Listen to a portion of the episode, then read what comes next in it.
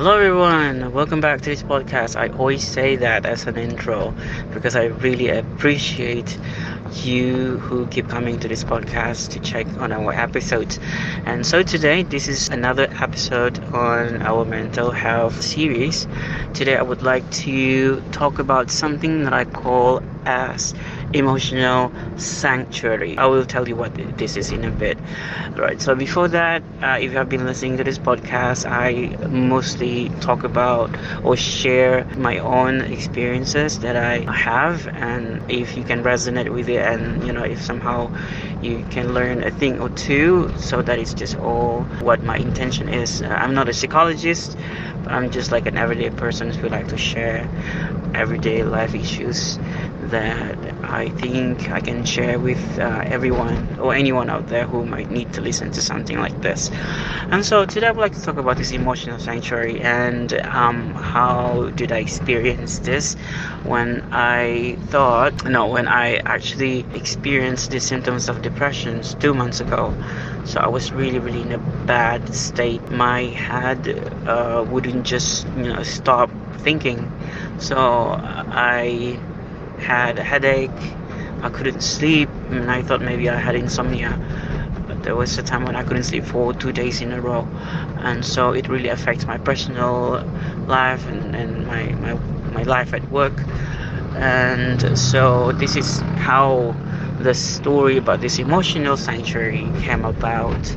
And so how did it work for me? So not far from my house i have this little garden where i can see like a beautiful majestic mountain view that changes every day.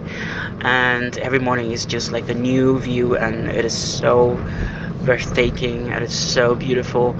And uh, i can see little wildflowers and you can just like feel you know the morning breeze and like the morning sun that will you know um, hit your skin. So that's what I do whenever I, you know, wake up feeling um, I have so much things in my head. So I need to clear my head a little bit. So I'll go to this place and I will just grab a chair and I'll just sit there, you know, feel the heat of the sun on my skin and just like absorb this the morning everything that I can see and feel in, in, in that place. And so it doesn't really maybe solve you know your problem that way.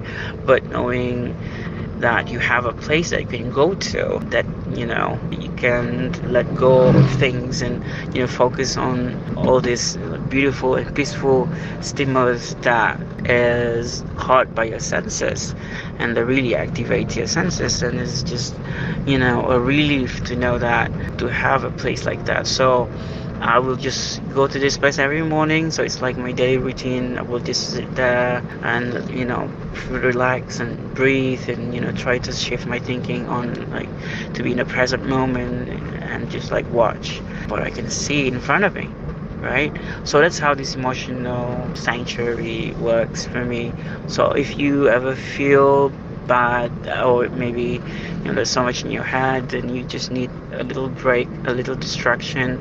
So people say you know go for a walk in nature does it? And because you will be distracted and your thoughts will be shifted to be in the present moment when you are in, in, in nature when you are in a beautiful place. So if you don't have a place like this maybe you would like to you know search and find it go for a walk just enjoy your time there. And hopefully you will feel better from everything that you are experiencing right now. And so that is what emotional sanctuary is. Thank you for listening